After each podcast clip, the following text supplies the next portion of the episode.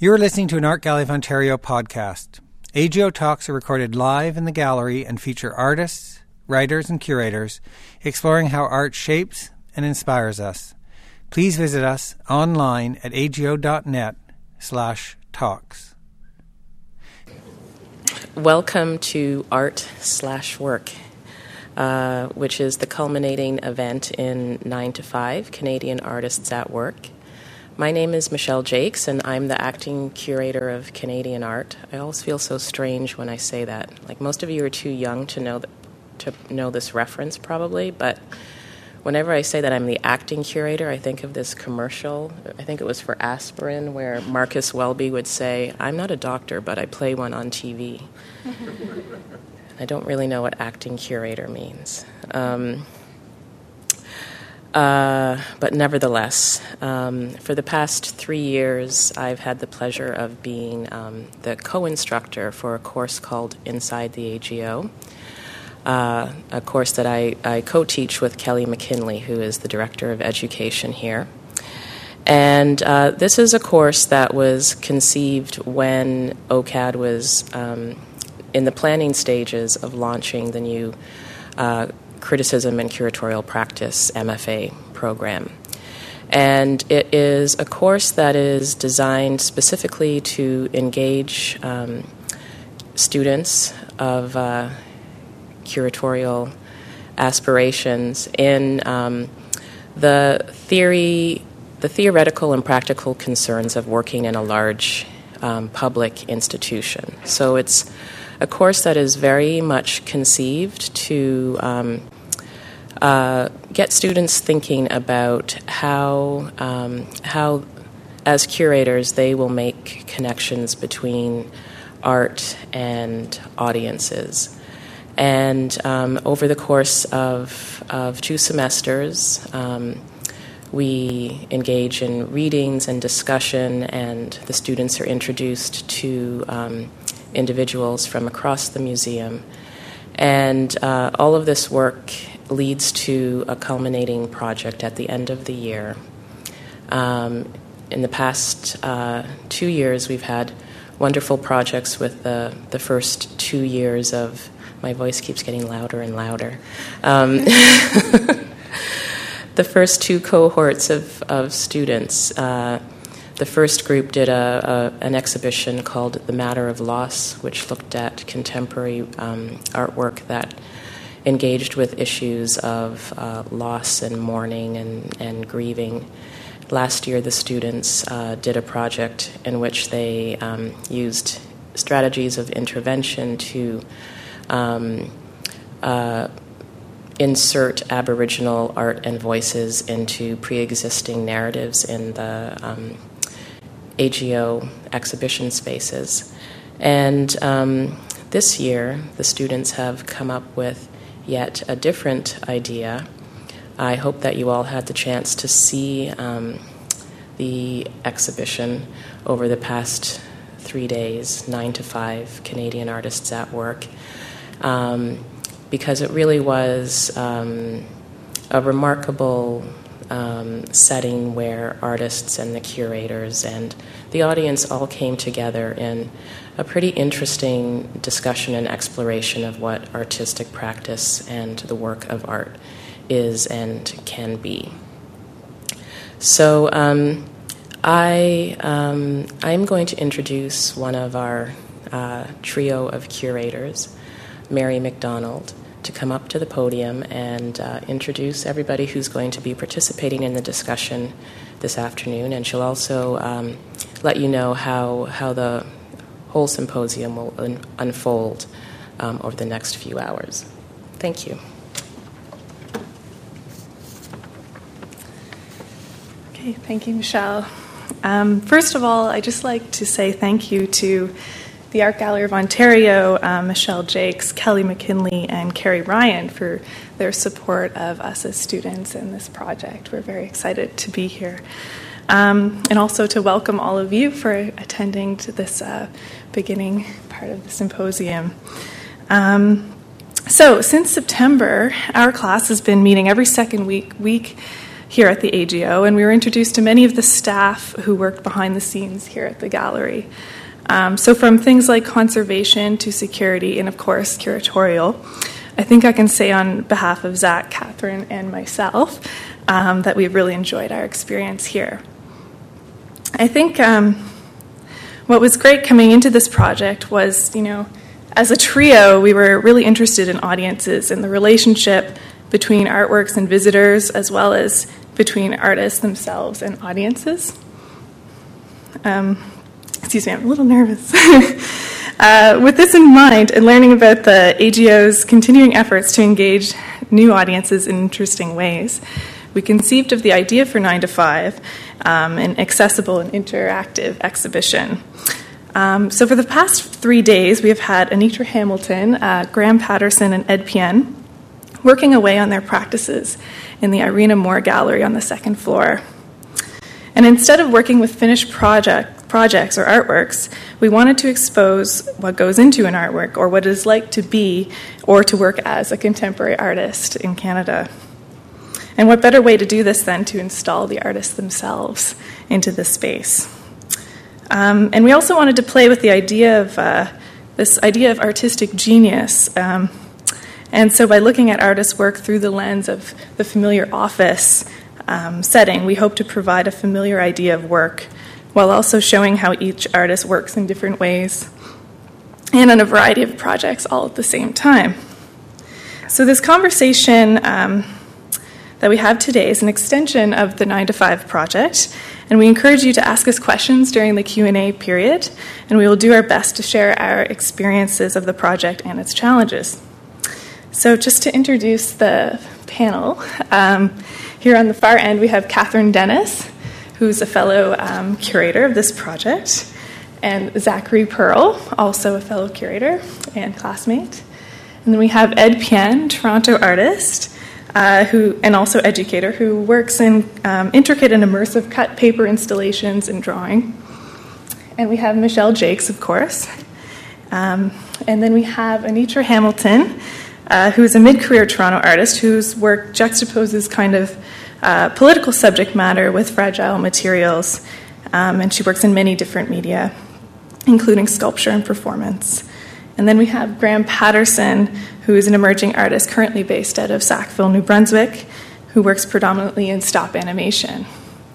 So there's a wide variety of artists here, and and I just want to say thank you again and look forward to our discussions and ask us lots of questions. Thank you.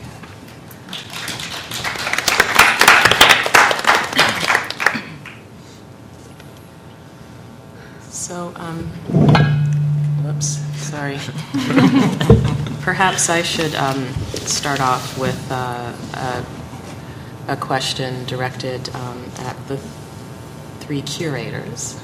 Mary, you've um, started to talk a little bit about how your interests um, as classmates and curators led to this project. But I wonder if um, the three of you, any one of the three of you, uh, want to talk a little bit about um, your process, and particularly your collaborative process, mm-hmm. um, in terms of you know how you worked together to come up with this idea and develop all of the nuances of the Nine to Five project.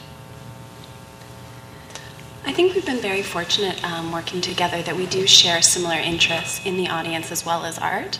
Um, I think every year for our program, there's been a different focus that comes from the group that works together.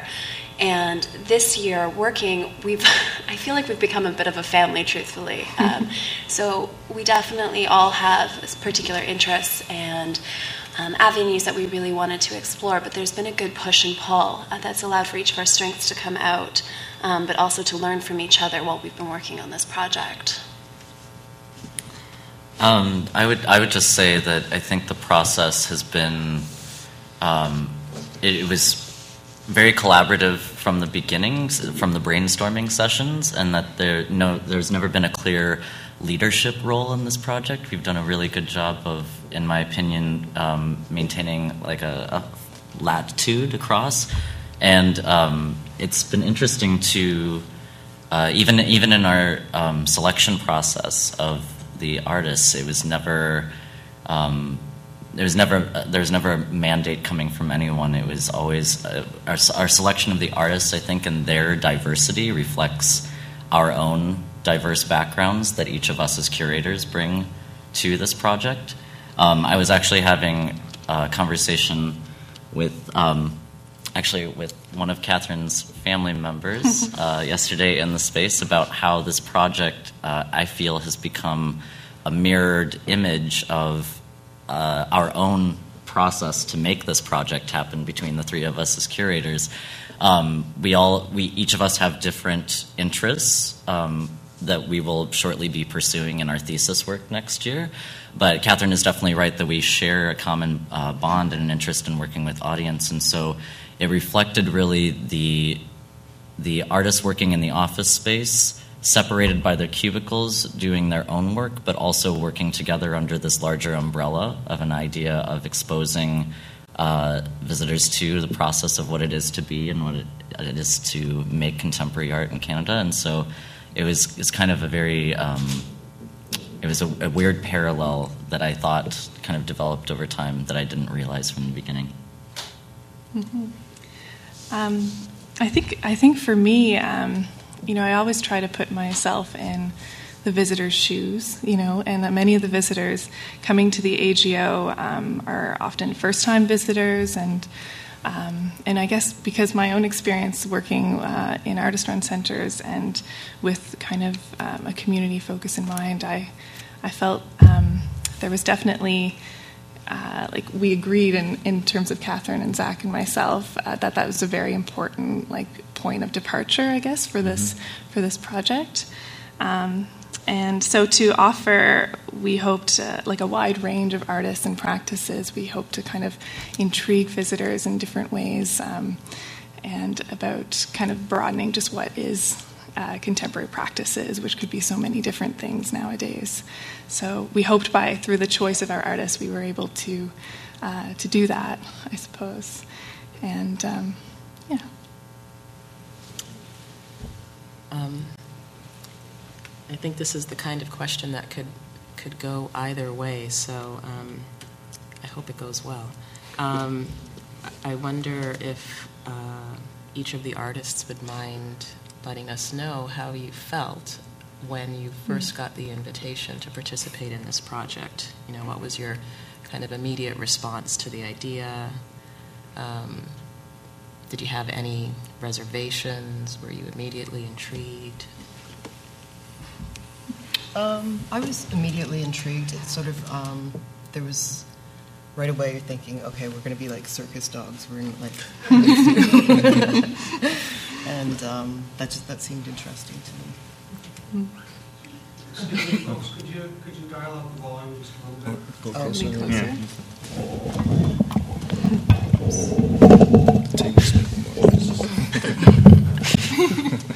uh, for myself, I'd, I had done something similar before, um, and and I had, I had, actually really enjoyed it. So, uh, having another opportunity to uh, work in an environment with other artists that I, I, I well, I, I, hadn't met either of you really, so mm-hmm. I knew of your work, but I, I, was kind of excited to work amongst you, and also. Uh, I guess it, it, it is kind of a performative thing. Um, I, it's something I have an interest in. So it was it was another opportunity to do something uh, along those lines, uh, something that uh, might change my practice in, in some little way, which I, I, like those opportunities. So. I, I was quite thrilled, not not because I was invited, but because I've always have been thinking about how to uh, invite the viewer into the gallery more. Uh, because I show and I'm also an audience because I probably see more shows than I show. Uh, and I, I'm always forever thinking, you know, like there's some really exciting shows, exhibitions, and projects, and the audience uh, numbers is just never there. So how is it possible to, in fact, to do more outreach to, to get the viewers more excited? Uh, I've never done anything like this. I've done residencies before, so I'm not unfamiliar with uh, being in an artificially set up setting. Uh, it didn't disturb me. I, I just really looked forward to any kind of engagement, actually. Um, well, I, I, guess I have then a follow up question for the artist too. Um, has this, with the, the, the artificial setup of the office, what are what were your initial feelings about that as our metaphor for or the to, way to get people um, and a point of access for them? I'd, I'd never worked in an office. Lucky you. So I was kind of excited to get to sit at a desk and pretend like I, I, I had like a real job or something like that. But uh, I, I, also kind of got excited by the potential of people seeing us in this uh, uh, almost awkward space.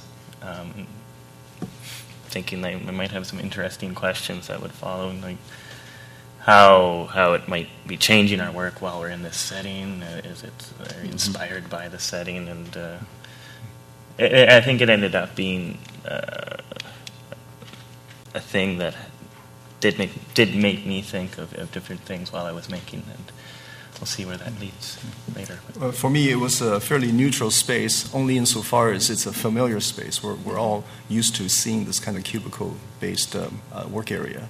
Uh, for me, it was kind of fun. It was like playing house. but I, I, have worked in really unusual places, uh, including in a train, you know, uh, in someone's on someone's kitchen floor. So, so it's not so much how or where I'm working; it's what I'm doing.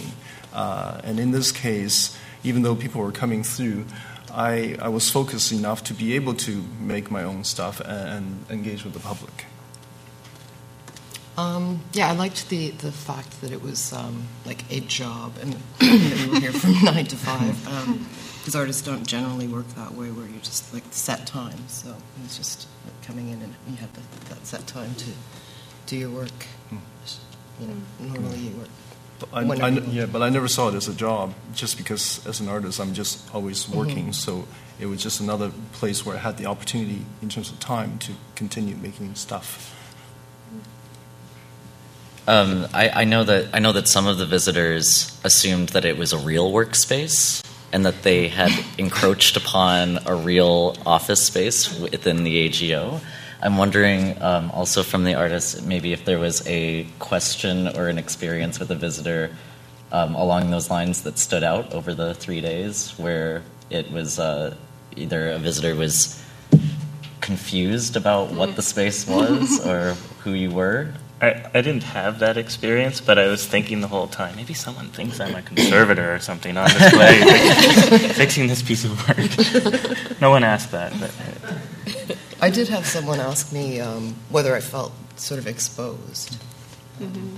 She was concerned about that. well, for me um, to, oh, sorry. No, go ahead. Uh, for me to be working in the public, it feels like I was negotiating boundaries between the, view, uh, the visitors and myself.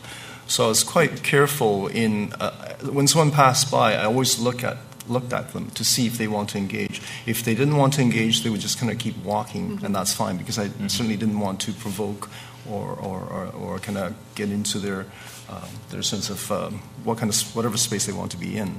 Uh, the people who are really interested tend to walk slower, uh, make con- eye contact. It's almost like a, a pickup.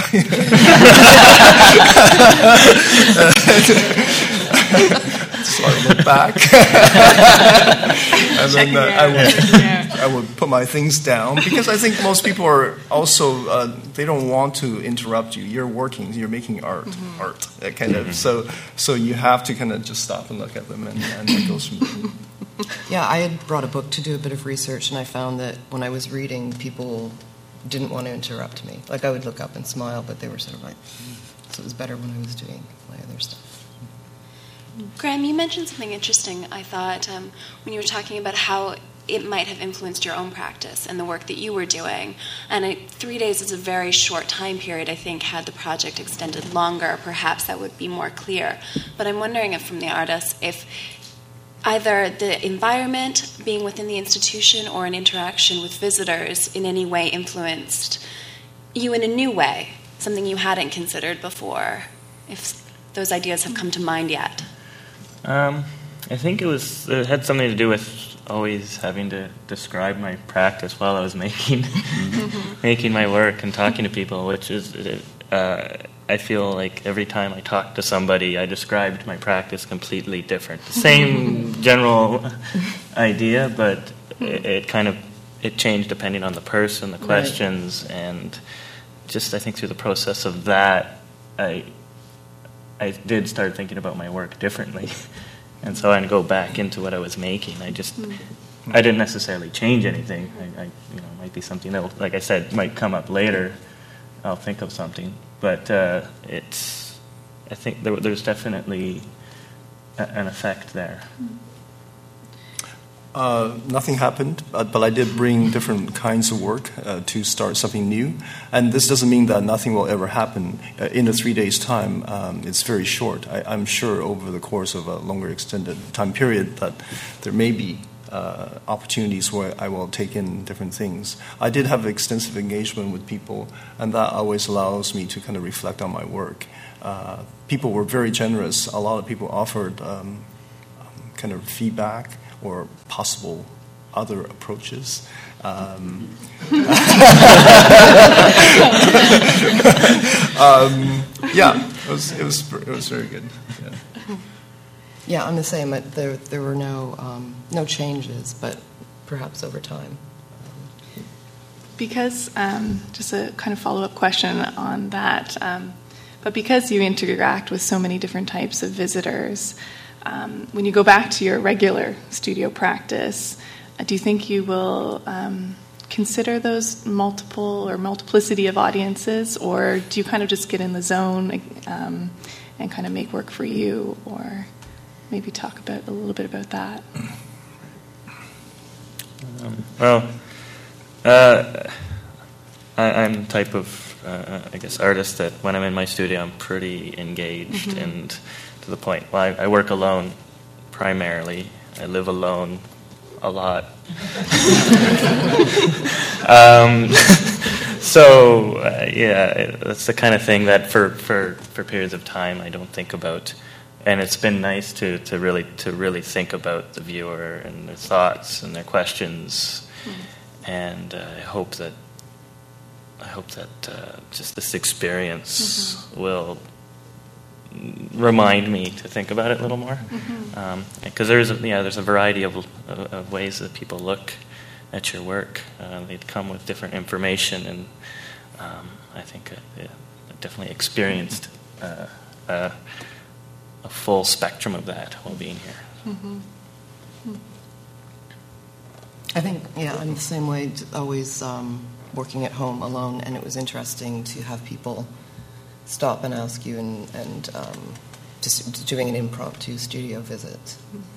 Yeah, well, uh, the question you asked, um, in a way, it's about who is your audience, and mm-hmm. I, that's a question yeah. I asked during the Inuit Modern Symposium to some of the Inuit artists. It, it's a, it's a big question because um, I'm always thinking about who my audience is. First of all, I have to satisfy myself, but I also have to make something that's somehow approachable by others. And uh, I think the approachability doesn't just start and end with the artwork itself.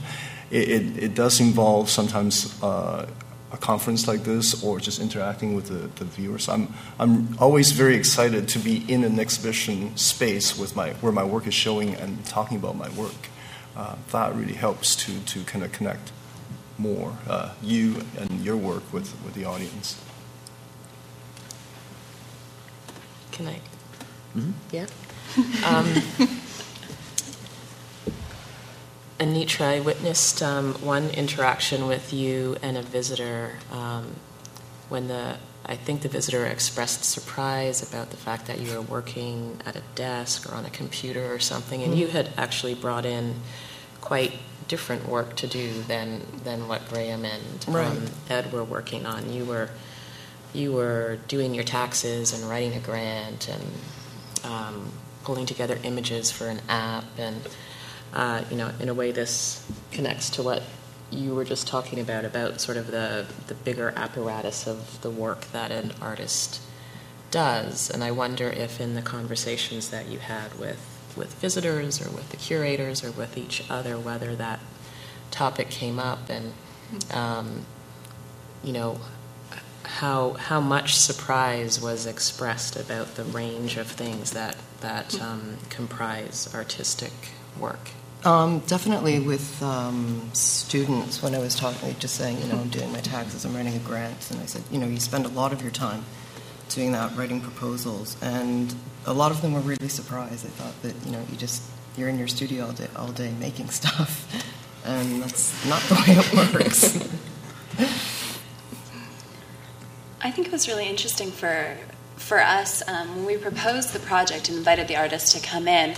There was no express dictation of what they were going to do. They were invited to bring whatever they were working on at the time, um, because we did want to look at what it is to be an artist at work and what that involves. And I know for a lot of us and the three curators all come from studio backgrounds where that part is rarely ever discussed. Um, so you leave your education often not realizing all of the different levels that go into becoming an artist and to becoming a practicing artist is that your, your focus of your career. So I think it's really interesting for visitors and for art students to see um, sort of the more administrative aspects because it's a very realistic perception of the artist.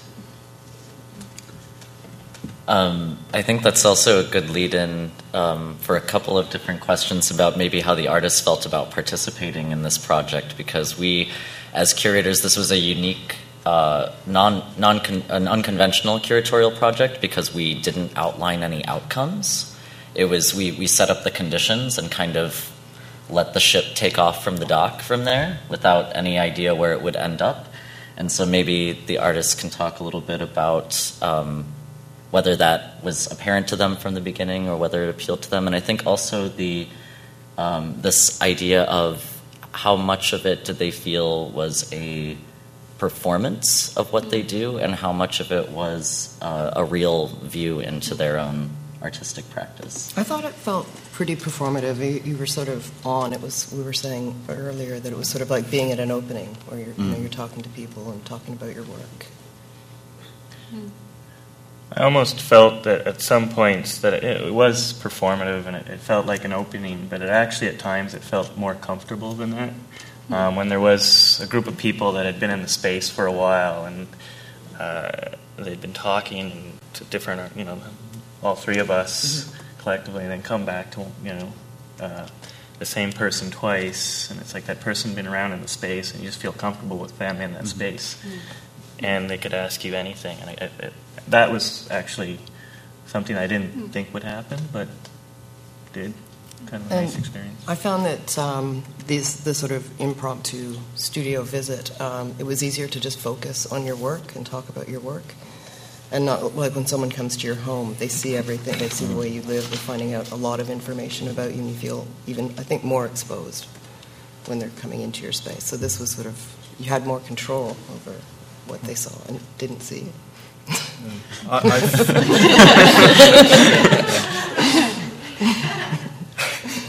I, I, felt I was on all the time because there were people coming through, but I didn't think I was performing in the sense that I was making art. So that was what I that, that's what I do. And when people come through and engage with me, I do that quite often. So I, I felt that was just part and parcel with uh, being what I do, uh, being who I am, what I do.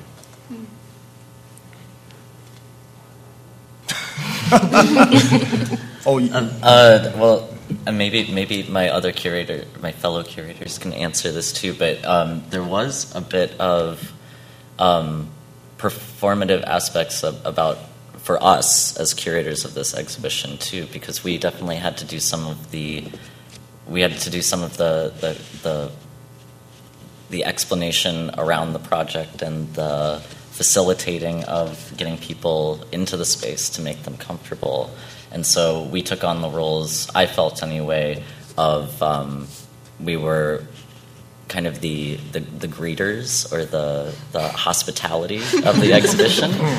so maybe maybe Mary and Catherine can comment about how their views on that. I think I think that's very true. I mean, it was um, but I mean, we could talk about performance or performativity a little bit larger than that as well. I mean, if you're, you know, if you do have a regular office job, um, that is, you are playing a role in a certain way there. Um, or, you know, whether, whatever type of work you do, it is a role that you put on, and it's somewhat separate from your maybe home life or who you feel you are, you know. Um, but definitely being an animator of this space, um, I felt like I, I, really wanted to do that because it helps, I think, to just approach people and um, invite them into the space and make it um, familiar and, and say hello and you know be nice. Um, you know and not because we didn't want it to be a completely um, zoo-like atmosphere where people would just walk in and not quite and just look at the artists you know we wanted them to interact so being like and sometimes we had to say you know it's okay to ask questions like you know they're just here working on their practices, and then that would help um, them approach the artist. So, um, so that is a type of performance for sure. Yeah, performing.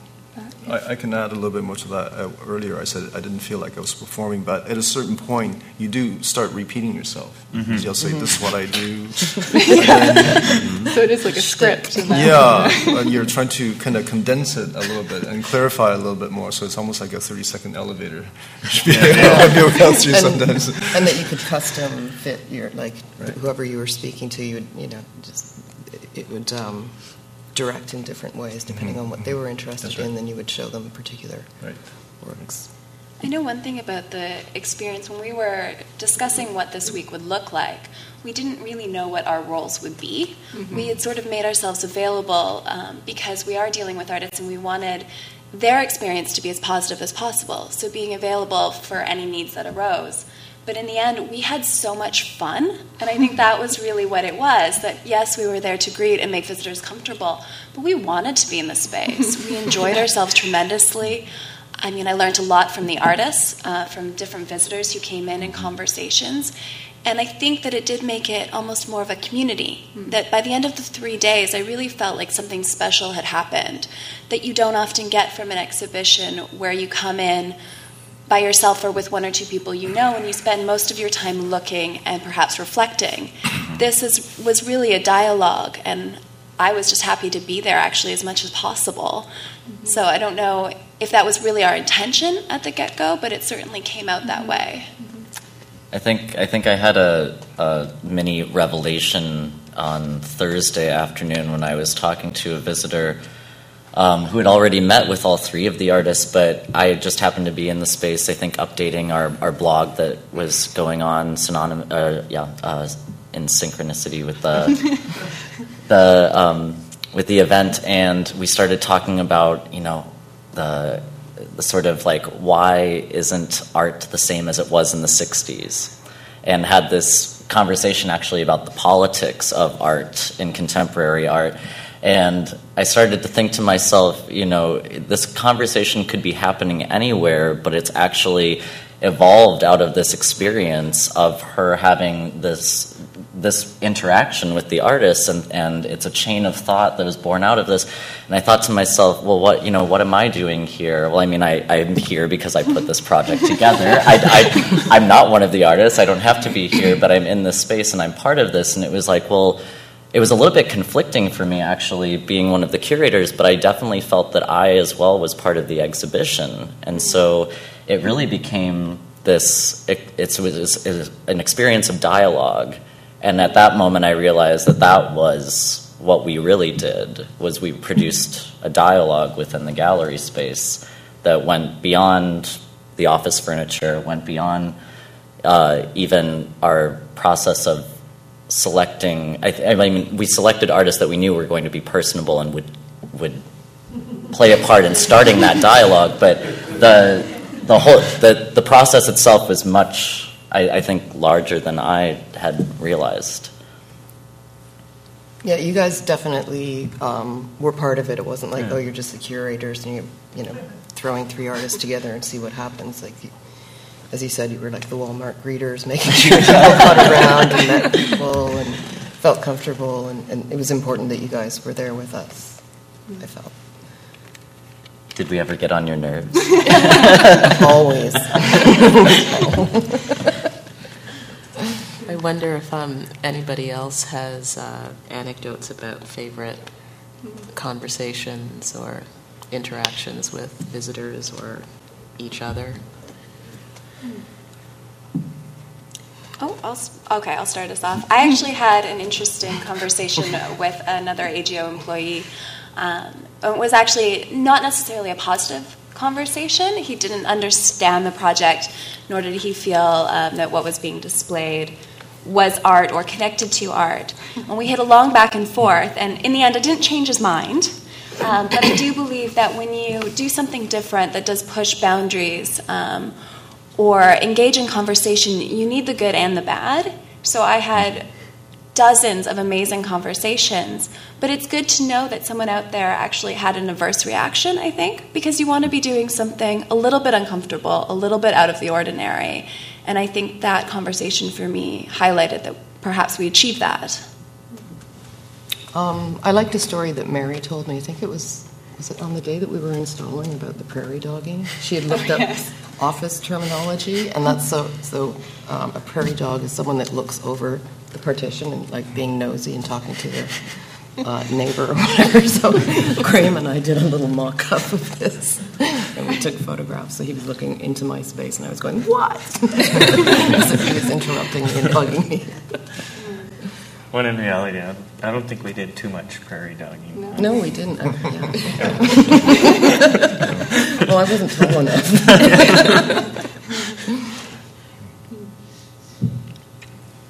I, I was touched by someone who was touched by what I said, and I cried. Ed, you're such a soft. Um, can I? Do I have permission to share from the, the other curators? I guess the story about the gallery guide's reaction. One of the gallery guide's reactions to. Uh, it, it, I agree. Talking about it's good to have people with a, a slightly adverse reaction because we we weren't looking to be controversial with this project, but we were looking to be provocative to get people thinking about what is it that we're actually doing and what uh, how does that reflect back on their own con- um, preconceptions of what a gallery is or what should be shown in a gallery and i was actually in the uh, in the volunteer center uh, picking up my bags and one of the gallery guides came in and had no idea who I was, and I, I was introducing the project, and I held up one of the postcards, and I said, "Oh, well, we, we're students from OCAD, and we put together this nine to five project in the Henry Moore Gallery." And he goes, "Yeah, what the hell is that?" and I was thinking, you know, I mean, at at the time, I was actually really excited by his reaction because, if nothing else, it shows that he had already noticed it, and that he it obviously had sparked something in his brain like he otherwise he would have just you know not acknowledged it. And so we actually had a conversation about you know, uh, kind of that along those same lines.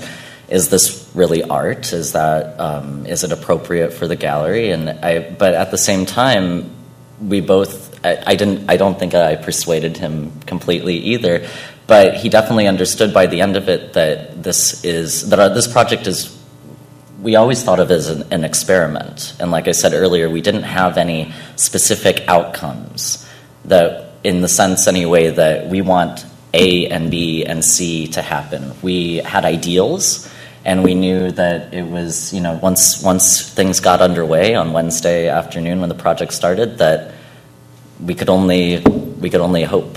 And uh, but that was also really exciting, the the unknown, the uncertainty of it.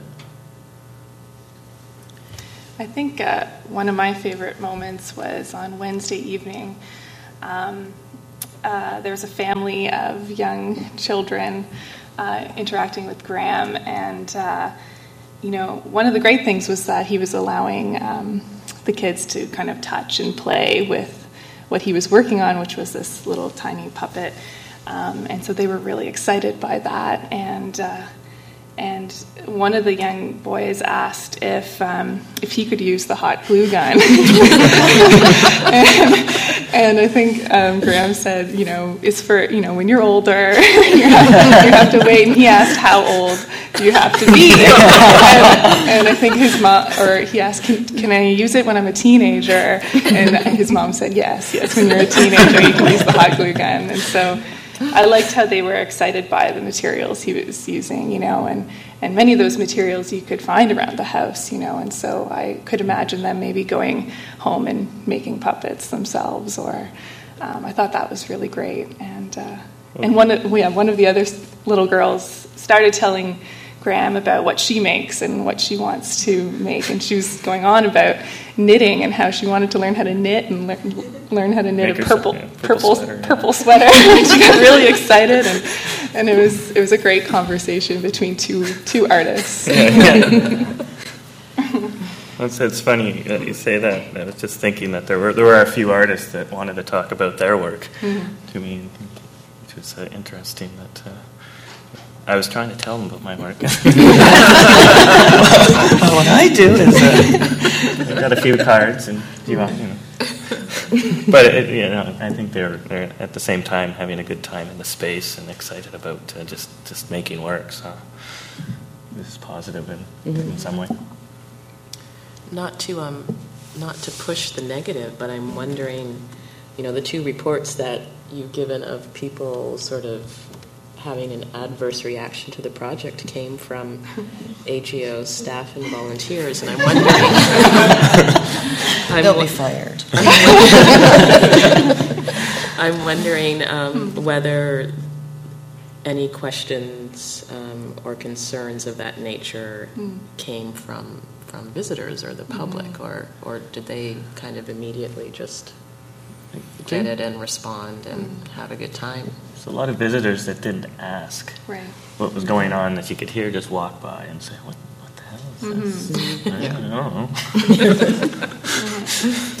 Yeah, I was going to say the same thing. People who walked by and didn't participate, I would take that as maybe a certain kind of reaction, you know. Um, but it'd be hard to know without doing maybe an exit survey or something like that to be like, well, why didn't you ask, you know, or, yeah.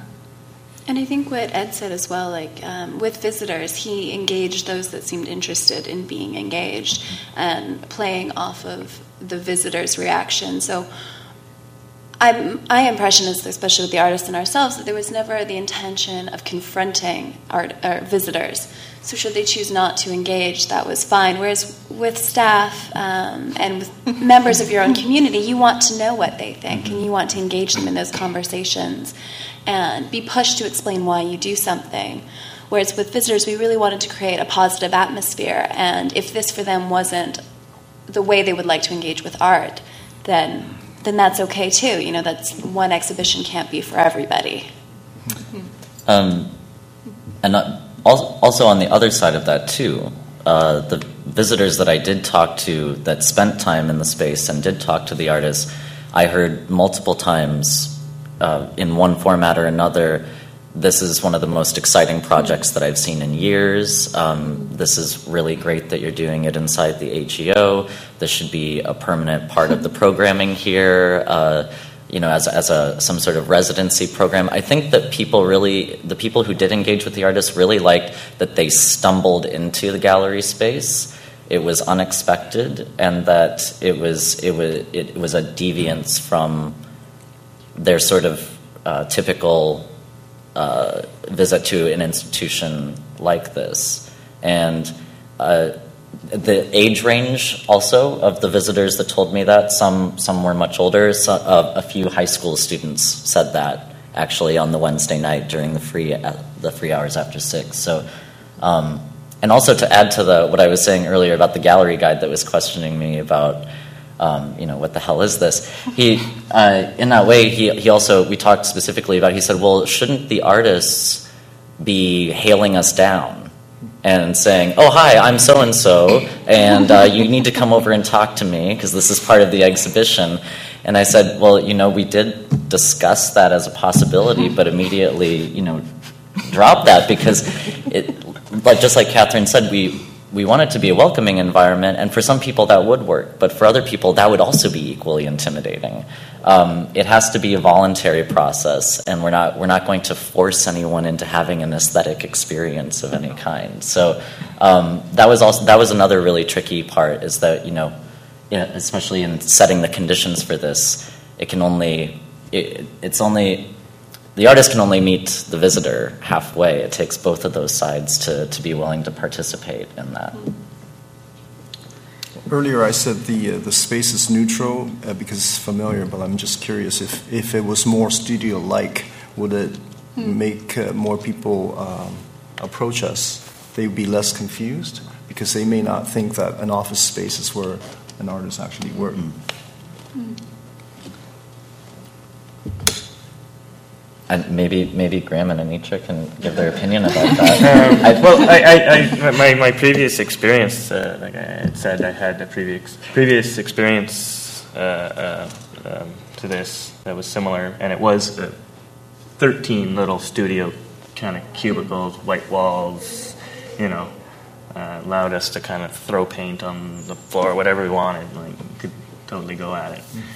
But it almost that in itself felt kind of weirdly constructed and like because mm. that for me that's not really kind of my studio space at home i don't work like that right. and uh, so this didn't feel like it was would have been all that different maybe mm-hmm. um, maybe for the visitor um, but at the same time i think that might have played on their own idea of how how a, an artist sure. works mm-hmm. thinking okay yes this is what i would imagine an artist would how it would look in their studio and Mm-hmm. Mm-hmm. Yeah, I think that um, for some people, the office did sort of take them by surprise, and, and maybe they felt intimidated. But um, I kind of liked that it was it wasn't set up like a studio; it was an office, and, and just toying around with that. Yeah, we, we made it our own space eventually. Some of us messier than others. and that in itself kind of, like, I felt the way, the way my desk was that it was easy for people to see how I worked. That it was it became a studio in itself, and um, so it, I don't think it would have been that much different. Hmm. What kind of spaces do you typically work in for the artists? I work in various spaces. I work in my living room. I work in my garage. Uh, it, it's it depends on the work. For for me, it really depends on the work. I set it up for what I'm doing specifically because I, I, do a variety of things. So um, it's not always the white kind mm-hmm. of cube space with yeah. you know paint on the floor. It's right. I. Uh, everything in my studio is uh, on wheels. like Graham, I, I, make a variety of things, so I need to constantly reconfigure my space to make sure that it kind of suits mm-hmm. what I'm doing. And having done a lot of residencies, um, I'm always going into very unfamiliar spaces that I have to make somehow workable. Uh, but that, to me, is one of the uh, challenges and something I look forward to because it really throws me off, and I have to think about ways to make work, maybe from a completely different point of view. Yeah, um, I my work isn't always studio based. Um, I often do recordings outside, and like I record parades, that type of thing. So there's zero studio time on that.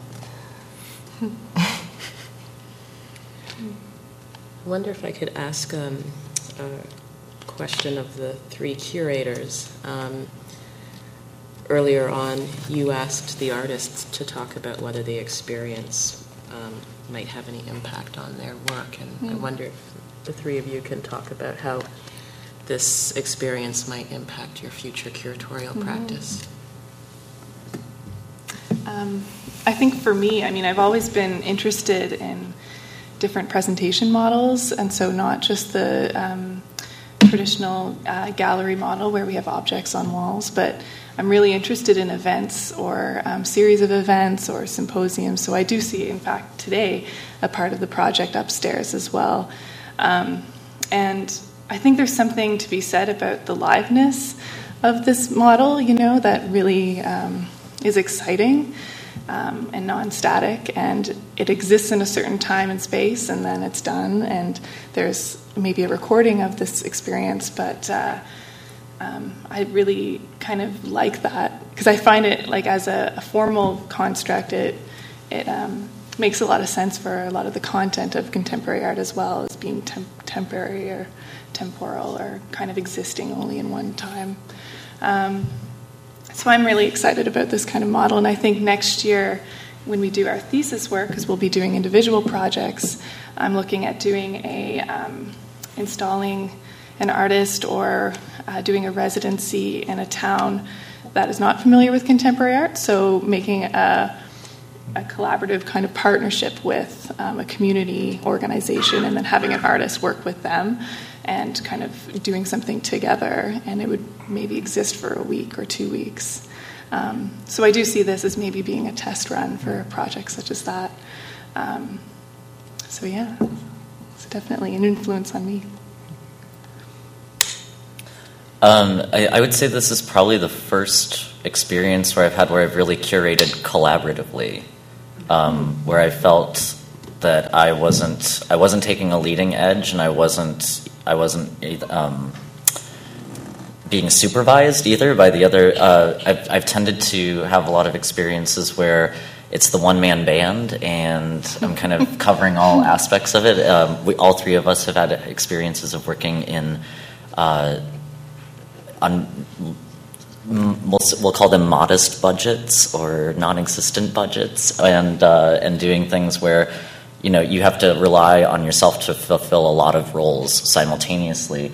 So it's been a really good experience. Um, I, th- I, think for me to that will influence my future work to uh, to work collaboratively with these two women, and also to realize that um, this project would not have turned out like this had I not had their backgrounds, their experiences, their opinions. And actually, the weirdest thing is that I don't really feel at this point like it is my project necessarily. I feel that it was created between, you know, sort of like one person with three heads coming out of it, and that I'm definitely related to the project, but it, um, it, it was so collaborative. The process, I don't think that I could ever claim it as my own in that sense. I think for myself. Um, we spend so much time as students writing papers and reading about the theory behind exhibitions, behind different models of the way um, shows can be put together. And it was really great to, to put it into practice and to see how certain things work out. Because I know for myself, I'm very interested in art, but I'm very interested in how people interact with art, and particularly contemporary art, how that can be accessible welcoming, and a lot of fun. And I think that that gets left out too often is the fun aspect. so, well, so I really enjoyed this this opportunity and seeing how you know there's a variety of interpretive strategies that you can use within an exhibition, but sometimes it really is about about a conversation. Um, and I think that this has highlighted that for me that that is really a successful way of going about it and how much people enjoy meeting artists. Um, you know, for me, I was very excited about meeting these three wonderful artists. That was a privilege in and of itself, but even visitors who weren't aware of their work, it really meant something to them. So I think that that's something I'd love to pursue in the future is working directly with artists in a space with people and art. So we're actually um, right on schedule to move into the um, audience Q and A. But I wonder if anybody up here has any last comments or anything that they want to ask of their fellow panelists before we open it up to the floor. I guess my my pervasive uh, question they've been wanting to ask or waiting to get to this moment is you know, uh, directed towards the artists. Were you? How was the project for you? Did you enjoy it? Yeah. Was it? How when was are we getting paid?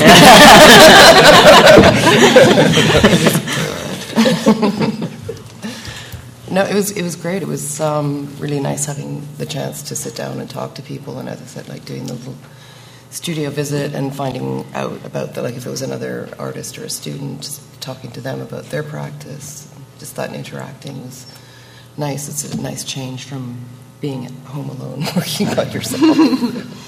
I had a similar experience where, because I, I've been working on something pretty extensively by myself for a while, I haven't had that, and I haven't had a, an exhibition in a while. So I, you have an opening and you get to talk to talk to the people that are looking at your work, uh, have comments. So it's actually nice to to get those comments again and in, in, a, in a fairly extensive amount. it was it was it ended up being a very very good experience. I think, for, especially for like a three day thing, uh, something that was kind of short. It was it was it's some it, it's a it was much more than I thought it'd be. Yeah, uh, I, I, I concur with my colleagues actually. okay. Um, anything else, or should we should we open it up? Yeah. Okay. Oh, a question in the front, second row. Oh, are we recording this? Do we need a microphone? Yeah.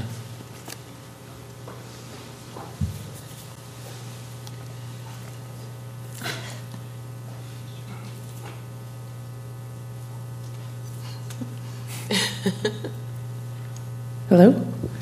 My name's Sasha, and I'm uh, the assistant curator of European art here. I've only been here for a couple of months, but I'm one of the staff members who walked through and did not engage. but I did think it made me think uh, hard about many things, and uh, before I sort of describe those things, I'll, I'll, preface it with my question, which is for the artists and the curators. What do you imagine sort of the institutional imprint of this project to have been. Um, for me, I work primarily with medieval art, uh, or that's my specialty. I work with a broader range of things here, obviously. But something I've been uh, talk- thinking about a lot is the Thomson Medieval Collection and uh, the ivories and the enamels and things that you may be more or less familiar with. And a point of access for those for, for the visitors to the museum and for scholars alike is process. You know, there's such a wow factor in how those ivories were carved. And if people are bored and I start to describe that process, it's, I mean, you, it's just amazing seeing what people think. And so, uh, you know, I walked through your gallery the first day, and I imagine maybe I'll have a little like, medieval time medieval times set up downstairs in Thomson European. People dressed up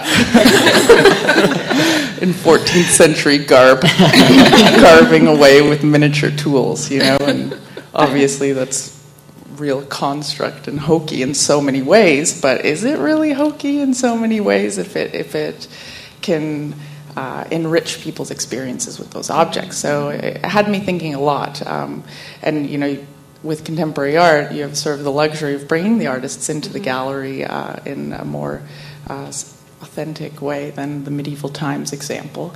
Uh, but um, I wonder, you know, it made me think how many people walked through that gallery today and carried what they talked about there into the Canadian historic galleries and, and started thinking about process, looking at objects that are totally you know, disconnected from what you were doing in that moment and in that time, but connected in a much more sort of theoretical way. And so for me, I wondered, you know, that I wish there was that exit survey because uh, I think looking at you, I wondered if people finally walked into Thomson European and were like, oh, I wonder how this thing was made, you know, and that they themselves were able to guide themselves to a more satisfying viewing experience. So I just thought I would share that. Mm-hmm and uh, and ask you if you could reflect on that in a way, um, starting maybe with the artists and then the curators.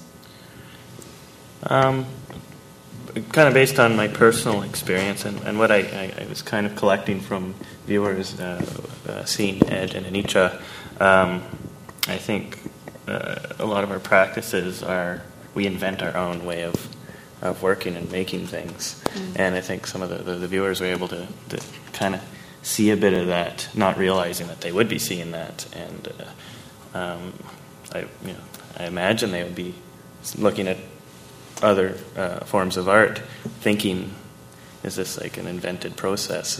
Was this something that somebody taught them, or did they just come come up with it by themselves? Um, that's one thought I had. I, I didn't understand the question you were trying to ask. Can you rephrase Uh, the question? The question was um, institutionally, you know, beyond this specific moment. Uh, do you Do you think you were able to sort of have a lasting um, imprint on on the gallery going experience here for people? Sort of, I guess my phrase was sort of an institutional imprint, uh, but you know, it's Mm. not a, probably a very clear question, but Right, right. getting Well- you thinking about that, I guess. Well, it feels like a daunting task. I think it's a, it's a process where y- it's an ongoing engagement, maybe at different levels, so that you may want to introduce your collection at a very fundamental level to an audience, and then maybe to some uh, to a more advanced audience. I recently went to a collection in. Uh, uh, Bradford in the UK. It's a cinema museum, and the guy was very uh, learn, learned, uh, wealth information. He showed things that were pretty popular, like a photo of Elizabeth Taylor, this kind of um, gorilla um, mechanical thing. Uh, but he did it in such a way that didn't. I didn't feel I was being pandered to like a, a kid. Uh, so I, I think there are ways, and I like to go back. But the next time when I go back, I, I'm hoping that I will learn something more deep and more meaningful. Let's say. Yeah, I think it's um, it's hard to gauge that one to, um, to really know what kind of a, an effect, i- i- how long that's going to last with the viewer. If they're going to think about it every time they go to a gallery or, or not. I think we could only hope or dream that we would make an institutional imprint. I think that would be an ideal outcome for us as students and emerging curators. One thing about your example that I thought was really interesting and about this experience and how the galleries interact, that some of the most engaging exhibitions that I have been to combine historical and contemporary. That it isn't necessarily, say, about having a medieval setup to experience how people work, but that having, say, these contemporary artists working next to a European collection does impact the way you see it. And that there are a lot of, despite the differences, a lot of connections and strains that we can make. And so sometimes having an exhibition or a project that conflates time and invites those things to interact can really make it accessible for people. I know for myself, I find that very engaging. Um, I, yeah, I would agree that I think that we, that as far as an institutional imprint, we we never expected that to to happen, but we had the ideal of that happening. Um, but I think that you know what, a, a lasting effect of this or this sort of exhibition model would be really, uh, especially in terms of contemporary art, to to humanize it and to um, it's it's very easy in a gallery setting to to admire the the objects, but to forget that, especially when it's contemporary art, that there is there is a person and there is a, a history and uh, and and memories and these conversations that go into the process of it that are that led to that appearing in the gallery in the first place. And so I hope, and I, I feel from the visitors that I talk to, that they then take that idea of a humanization of the objects that they see and carry that into other parts of the institution with them. I was going to say the same thing. Humanize. Um, but maybe just going off of that idea, um, I mean, one of the things, like you said, uh, you know, these artists are alive in here and they can answer questions, right? And so having an opportunity for visitors to talk back or to make a, a point um, that goes beyond maybe just, uh, um, I don't know, leaving a comment in a guest book, for example. Um, but it's almost an immediate response from the gallery that they can then have a conversation that goes back and forth. And I think that's really interesting. So maybe in um, more historical exhibitions, having um, somebody there that really is um, able to, I don't know, animate that space and, and have a talk back situation is good. Um, and whether that could be an artist, a contemporary artist who feels aligned to that work or to that way of working would be really interesting. Any other questions? Yes. Oh, wait for the mic. Yeah. Find the shortest route.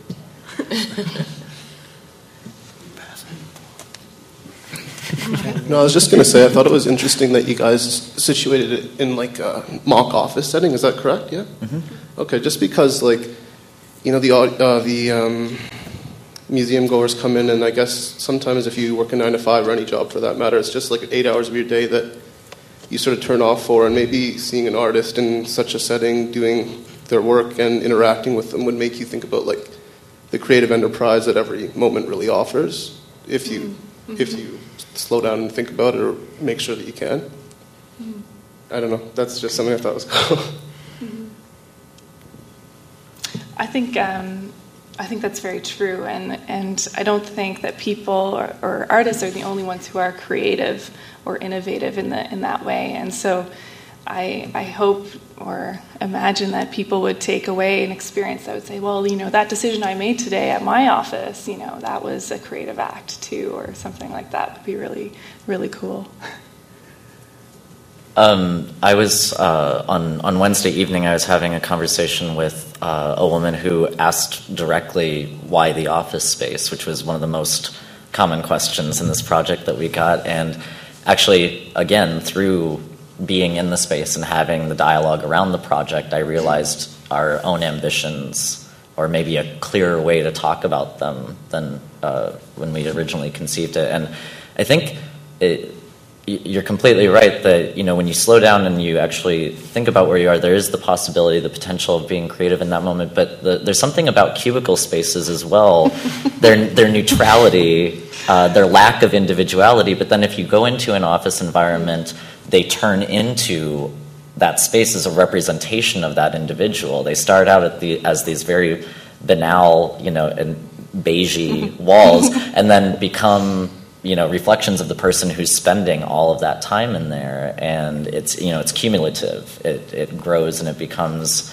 um, just as unique as the individual in, in there. And that in itself is an act of maybe not conscious creativity but there's thought and there's and there's uh, the same sort of this ongoing process that that goes into it. And so that was um, and in that specific instance, I was able to persuade that particular visitor that this was a good idea. So, um, but maybe uh, one of one of the artists can talk about that too, whether that was on their minds throughout Sure, these I, I just feel oh, having a big space is quite privileged, uh, and having to work in a smaller space, I think it. Uh, a lot of the people who came through are artists or want to be artists, and I think they are empowered to know that uh, they can actually work in a smaller space and, and make work. So that was really good to know.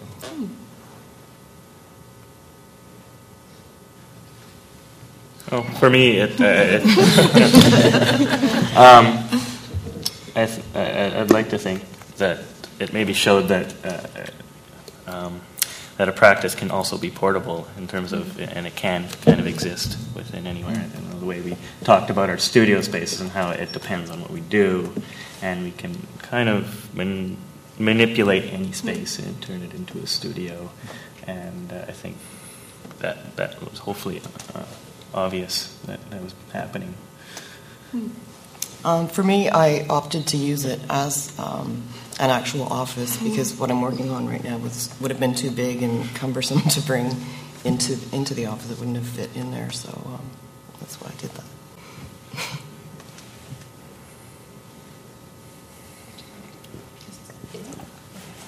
Um, hi. Um, I just have a couple of responses, one to yours, and I guess one that comes out of just this discussion. Um, I actually curated, Ed and I had a chat about this actually. I curated over 20 years ago an event with Lena Rodvi at um, A Space called Access to the Process. Um, and the difference in that in that situation is that each artist was given, or group of artists, because in some cases there were two, were each given a week in the gallery, um, 24 hours a day that they could make use of the gallery space. And at the end of that, on the weekend following that, there would then be a performance and a public discussion with each of the artists. So I think the difference in that context, which is what I felt for me missing here, was the opportunity to, I mean, for, for opportunity to sort of see the product, to see the process follow through to some kind of product, and then the then the process and product could be discussed within the context of the gallery itself.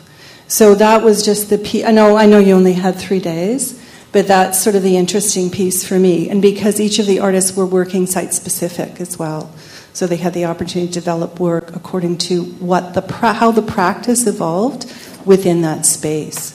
So that was just something that you know when you're talking about wouldn't it be interesting to put an artist, for example, in in the European collection and have him or her work in response to the collection and have a, a product that would be site specific, say at the end of a week, and then. So the, I'm just thinking of ideas that where you could continue to move an idea like this, and especially within the institutional context.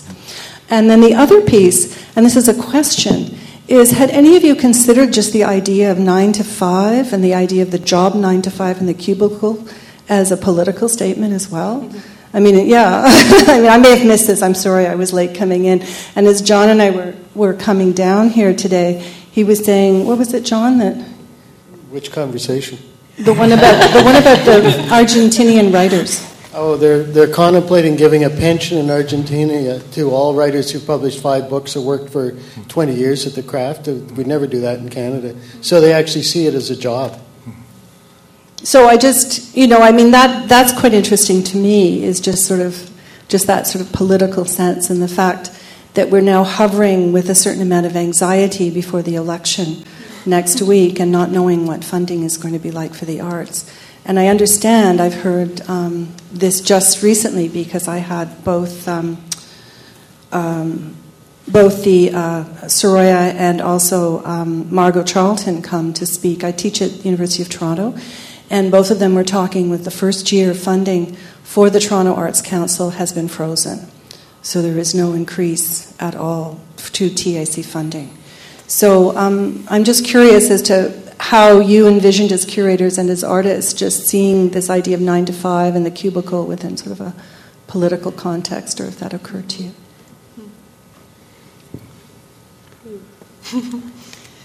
I think um, it is a I mean, we were kind of poking fun or playing with this idea of um, artistic genius, um, to use those terms, and we really wanted to do a project that showed a more uh, realistic or perhaps realistic view of artists' work and how it's an ongoing process and it is sometimes it's arduous, sometimes it's you know um, long, sometimes you have mistakes, um, all those things that can happen um, and it's extended period of time. And so a nine to five job, you know, it's it's it is kind of boring sometimes, or but it yeah, but it is your work and you continue to do it.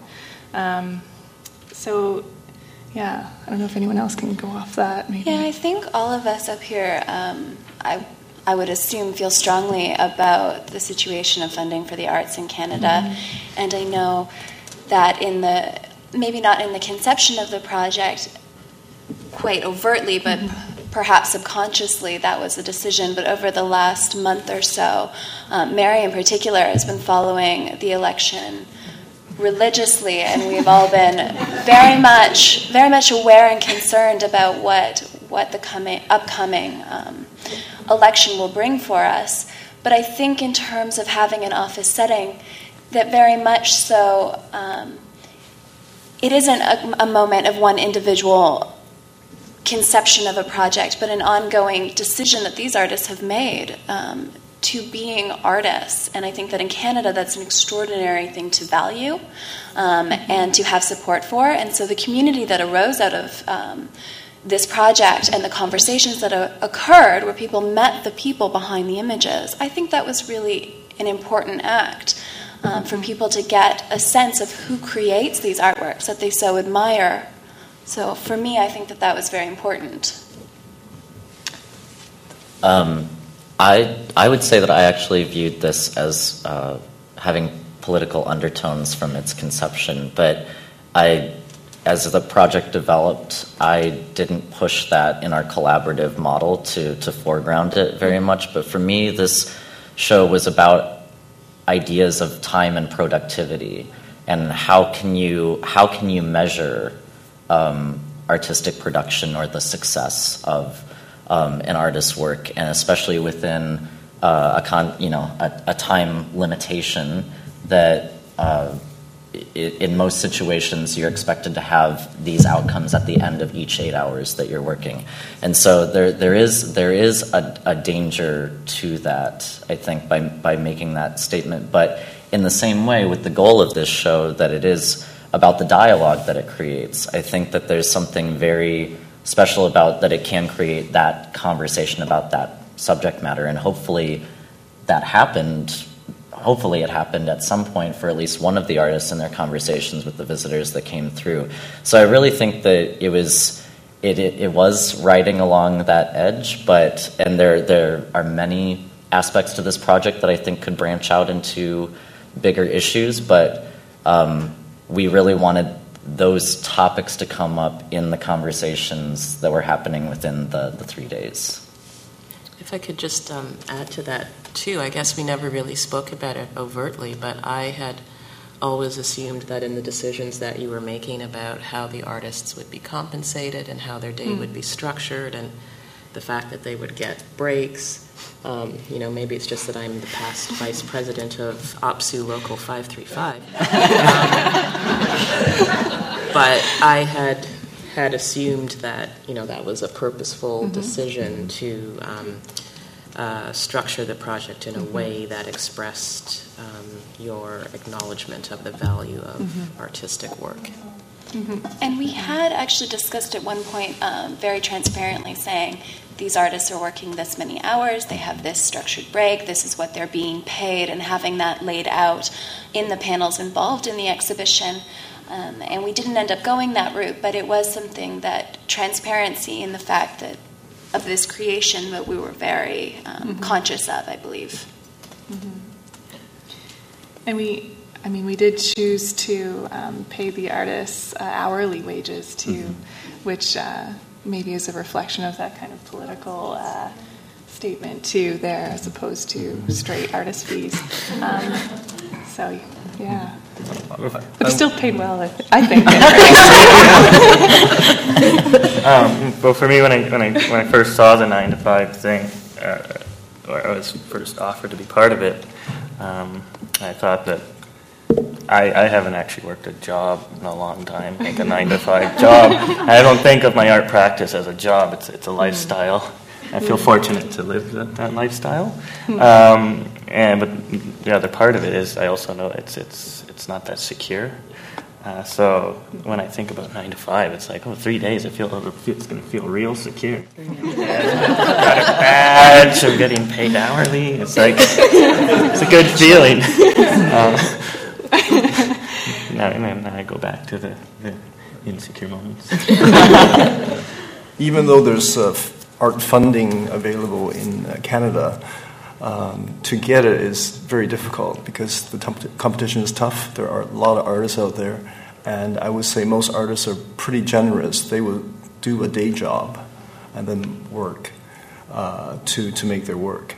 And a lot of people are in debt uh, using mm-hmm. Visa to actually make their work.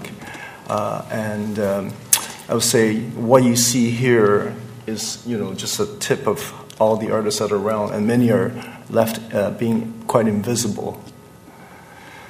Oops. um, kind of weepy today, I'm not sure why.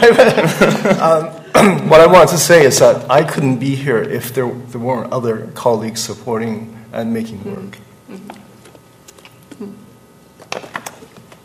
Yeah, and um, I, I liked the, the name of the show, Nine to Five, because as I was saying earlier, artists don't work nine to five.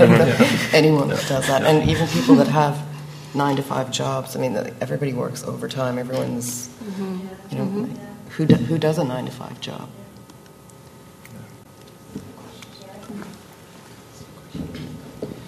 Uh, this is directed to any or all of the three artists. Um, I'm just interested in your feelings on okay, you were there for three days. It was probably fun. It was probably a novelty kind of um, thing for you to do for three days. But I'm just interested if you were to stay there in that setting longer, say for two or three weeks or even a month, what kind of effect that would have on your psyche and your creativity and especially because basically you're an institution within an institution, you're an office kind of within the institution of an art gallery itself.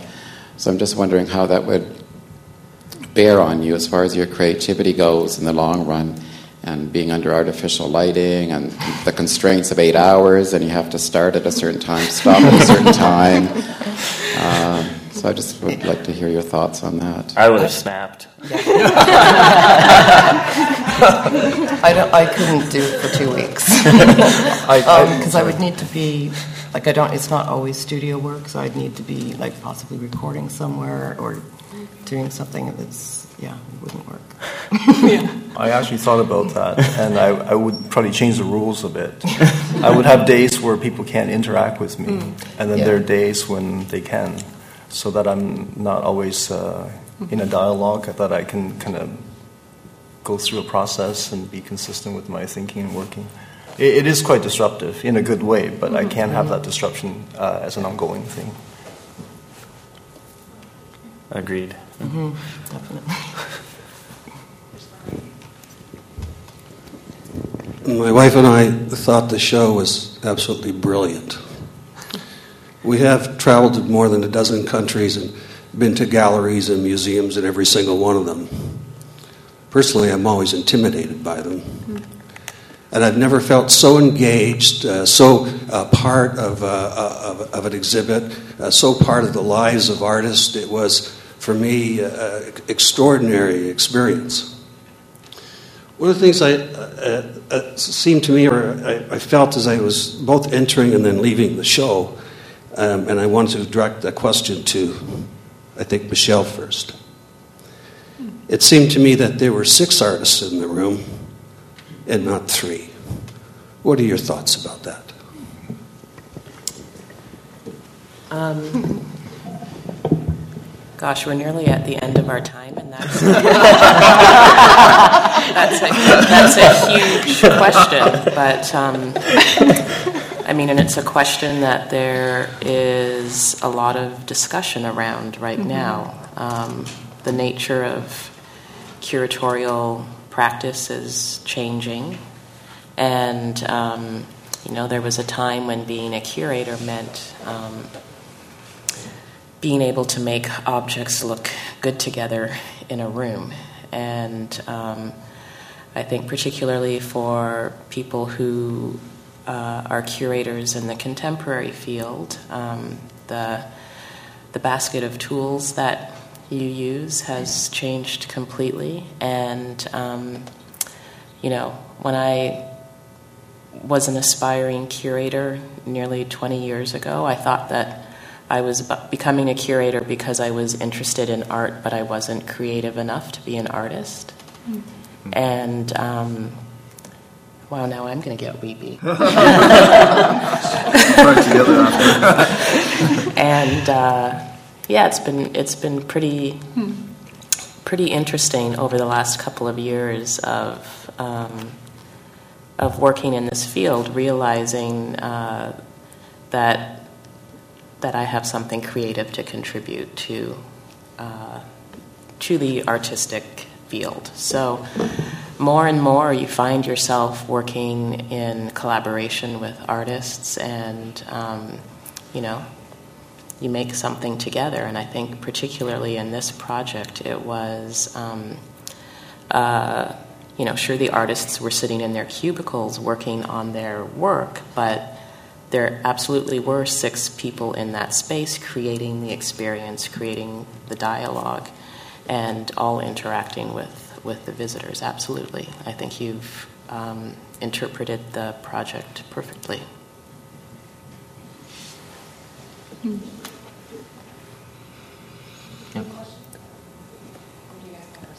I, I think we have time for one more.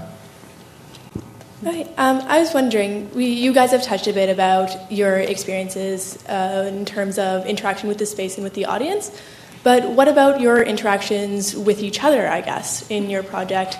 You are working in a very close space with these other individuals, and how might their practices have influenced the way that you found you work these past few days? I think the cubicle walls, uh, they might be too high. didn't get to didn't get to see each other enough. Actually, I felt for moments I didn't I didn't really know what you guys were doing. I didn't Yeah, even know if that's you were in your Yeah. in your cubicle at all. We weren't. um, and I actually would have liked to have, uh, uh, I guess, uh, spent a little more time uh, talking to you guys Yeah. and experiencing what you're doing, and and uh, yeah. Yeah, I That's felt the same way, and, and um, Ed and I knew each other before, but we hadn't met you, so Mm-hmm. had, didn't really get a lot of time to interact with each other. So what you're saying is there should have been an all-staff meeting. Yeah. All-staff or a meeting. staff picnic or something. Yeah, karaoke. We went for drinks last night. Yeah, I, I think it's really easy to just start in, engaging with each other. Then the audience or the visitors maybe feel left In- out. intimidated. Yeah, so we, Yeah. I really wanted to just stay in my space and, Yeah. and uh, welcome visitors. The same here. Yeah. I think for us, working with with the artists, it's been a great experience over the three days um, to get to work that closely um, and just have conversations. But one thing that we did provide in the environment was there was chairs to sit should people want to um, hang out. There was a long table with six chairs around it, and then the cubicle environment. And the artists were invited to work within or out of their space as they so chose. So you can hear from their different interpretations of how they wanted to approach that in a short time period um, with so many visitors.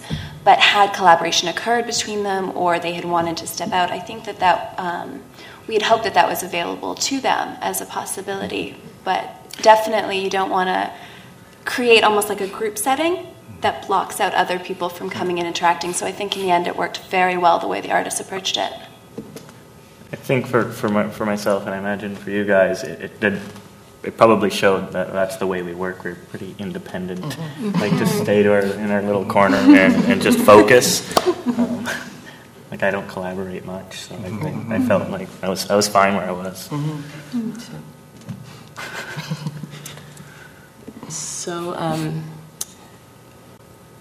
any any last words, or should we?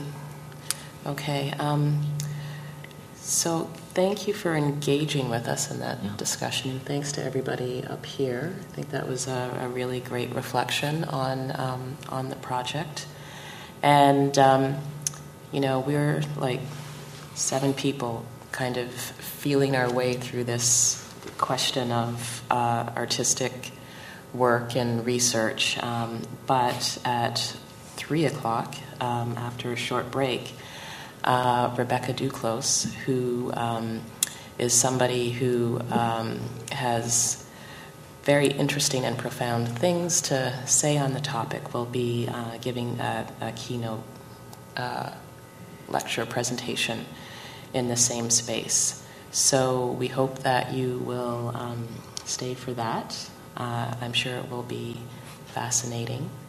Um, and uh, thank you very much for for your work and engagement with us this afternoon.